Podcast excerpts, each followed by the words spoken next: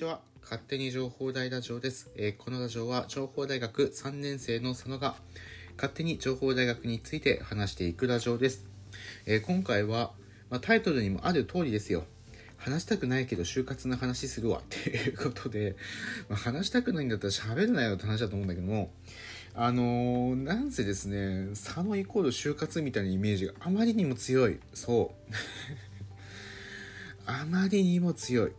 なので、えっ、と、お前は何をやってんだって話を最近ちょっと、まあ、そもそもそのアップロードする期間が空いてしまったので、あのー話せてなかったので、ちょっとここで話しておきたいなと思いました。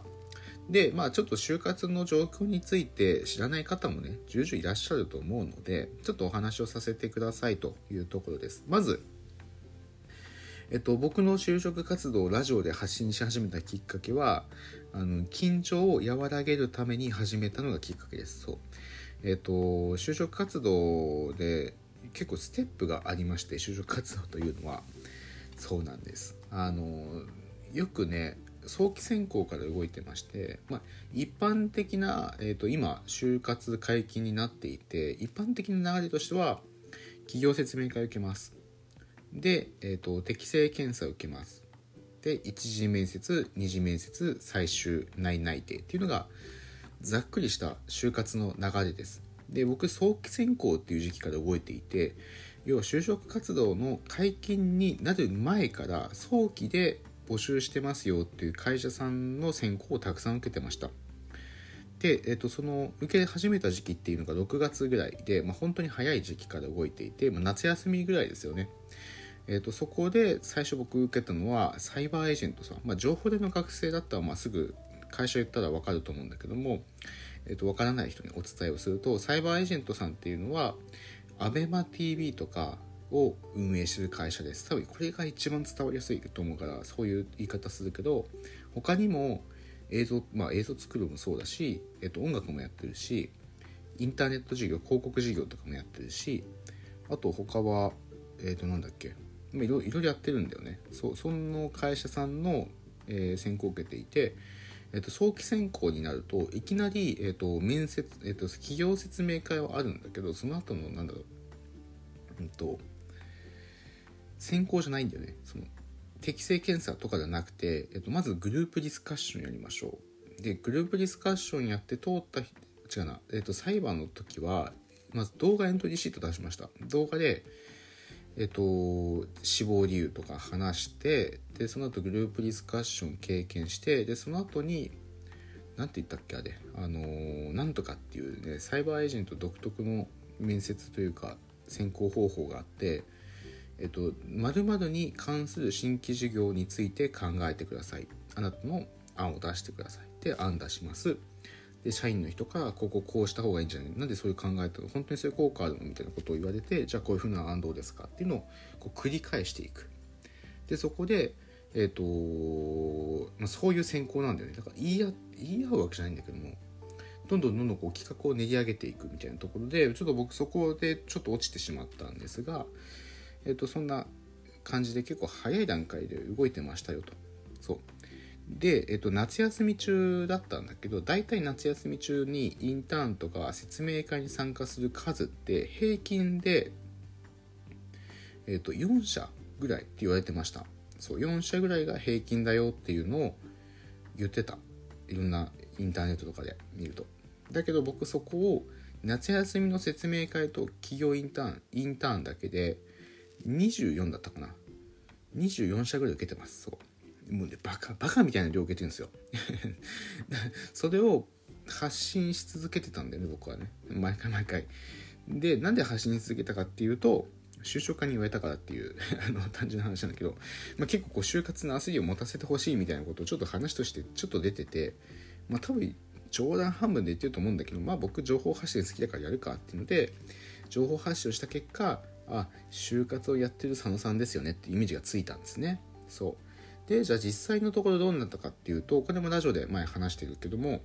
えっ、と夏休みから、えっと冬年越す前までの段階で64社ぐらい、えっと説明会とインターンシップっていうのは参加しました。でこの数っていうのは大体ね平均普通は大体20社ぐらいみたいです。20社ぐらいが多いぐらい。なんだけど僕は64社ぐらい受けてて受けたというか説明会とかインターンシップに参加をしていて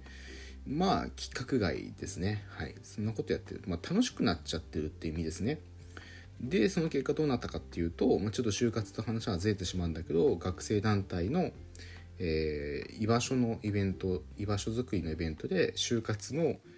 なんだセミナー担当者として12年生に向けて就活ってこういうのだよっていうのをセミナーしちゃうぐらいまでもうめっちゃ就活のノウハウを蓄えてましたと。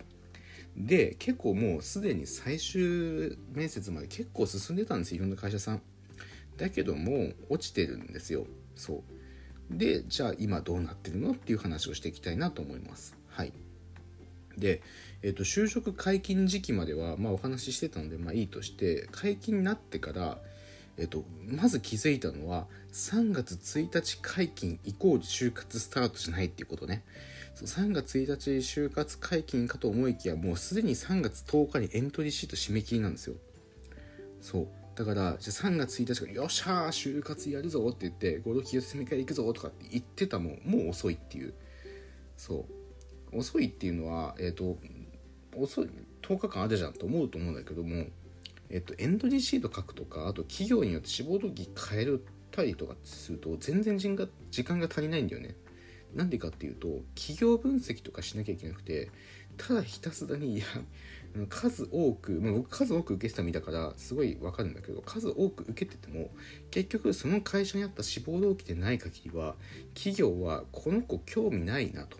うちに本当に入りたいと思ってないならすぐわかるからそんなみたいななんで落とすんですよ。だから結局そうなってくるとしっかり時間かけなきゃ作時間かけて作んないとエントリーシート意味ないよねっていうことであのー、そうそうな結構短いんですよ。なんでそうなのでそこがまずね僕の認識としてびっくりしたこと。ですと。でじゃあ実際お前どうしたんだって話をすると僕はメディアデザイン店で超忙しかった。言い訳させてくれ。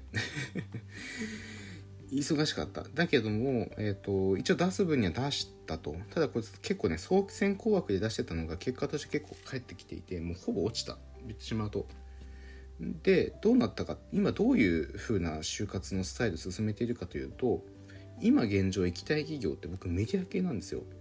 でメディア系はエントリーシートを、ま出してえっ、とねどこに出したかっていうと UHB と STB ラジオ。STB ラジオこれからだけど HBC もこれからかな。あまあでもちょっと締め切り間に合わないかもな。だからそこまで出したと。であとその最終面接でいくつか落ちてるっていう話をしたんだけど最終面接まで行くって結構大変なんだよね。普通に考えて。普通に考えて。最終面接通行ったんだったらもう通るでしょっていうのが一般的らしいんだけど僕通らなくて。これはでも完全にもう明確になってるんでまあそれはいいとしてその最終面接で、えーと、落ちてしまった人限定の就活サイトっていうのがあるんですよ。そう。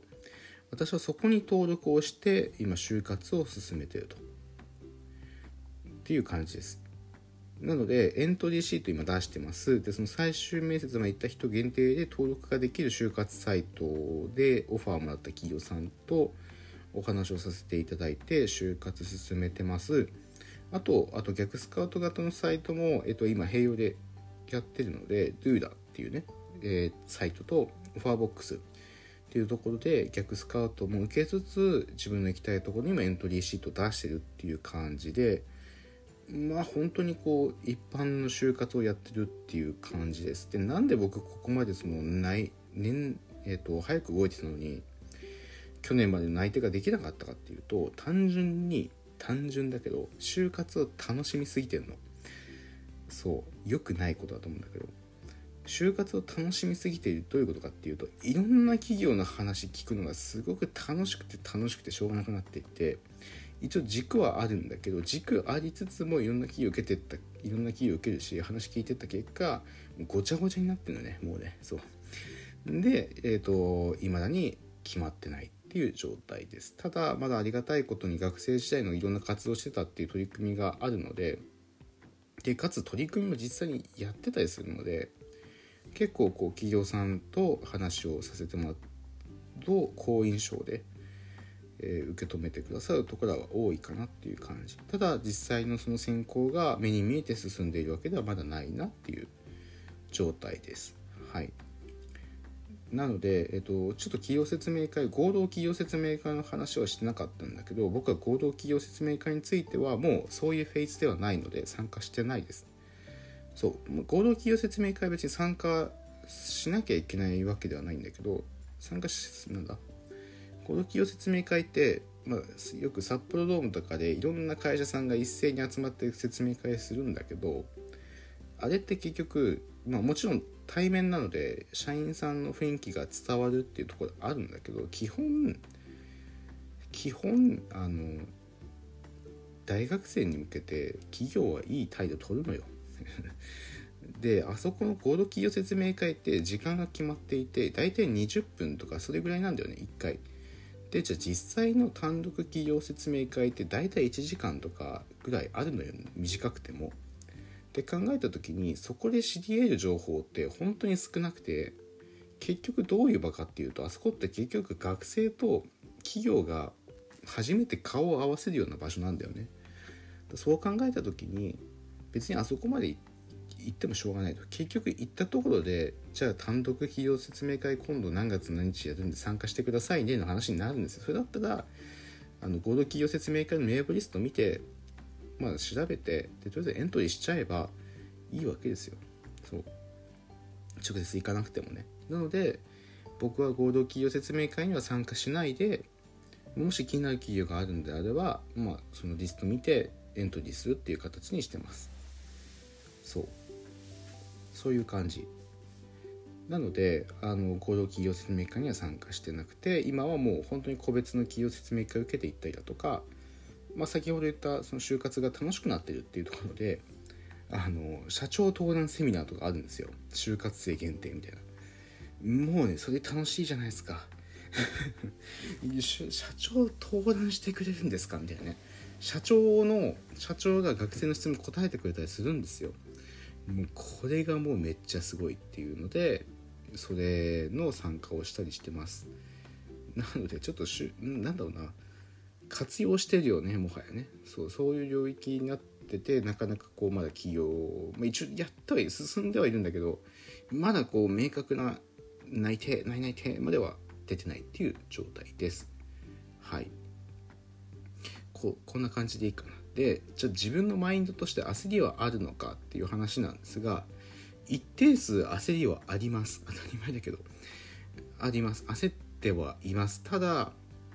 うんと、就活その早期選考から動いて経験して分かったのは今が一番就活に強いなとこれまで受けてきた最終面接まで行った企業って今振り返ると全然自分に合ってないし本当にそこで働くのみたいなそんなとこでいいのみたいなそんな感じなんだよね。でただ今は冷静にいろんな企業とか、えーと、就活の自己分析とかやっていってもうここに入りたいっこういう仕事をしたいっていうのもかなり明確になっているのでそこをもう焦らずやっていくだけなのでなんか他のみんなが「ないない」って出始めたからって言って特別焦っているっていう状況では私はないです。はい。なんだったらちょっと楽しんでったりするんでそこかな。うん。あとはもうほんなんだろうな。あと受けるだけっていう感じです。本当にそう。そういう状況です。就職活動は今は。そう。でただね結構情報大の先輩方見てると下手するとね10月までやってる人とかいるんだよね。そこまでいくとねちょっときついのかなっていう気がするんでなんとかねうん就活決めたいなとは思っている次第でございます。はい。ということでまあ、僕の就職活動の話に誰が興味を持つのかはちょっとわからないですがあのそういう状態ということであの認識していただけたらなと思います。ということでこの辺は今回はこの辺で終わりたいと思います。また次回の勝手に情報大ラジオでお会いしましょう。じゃあね。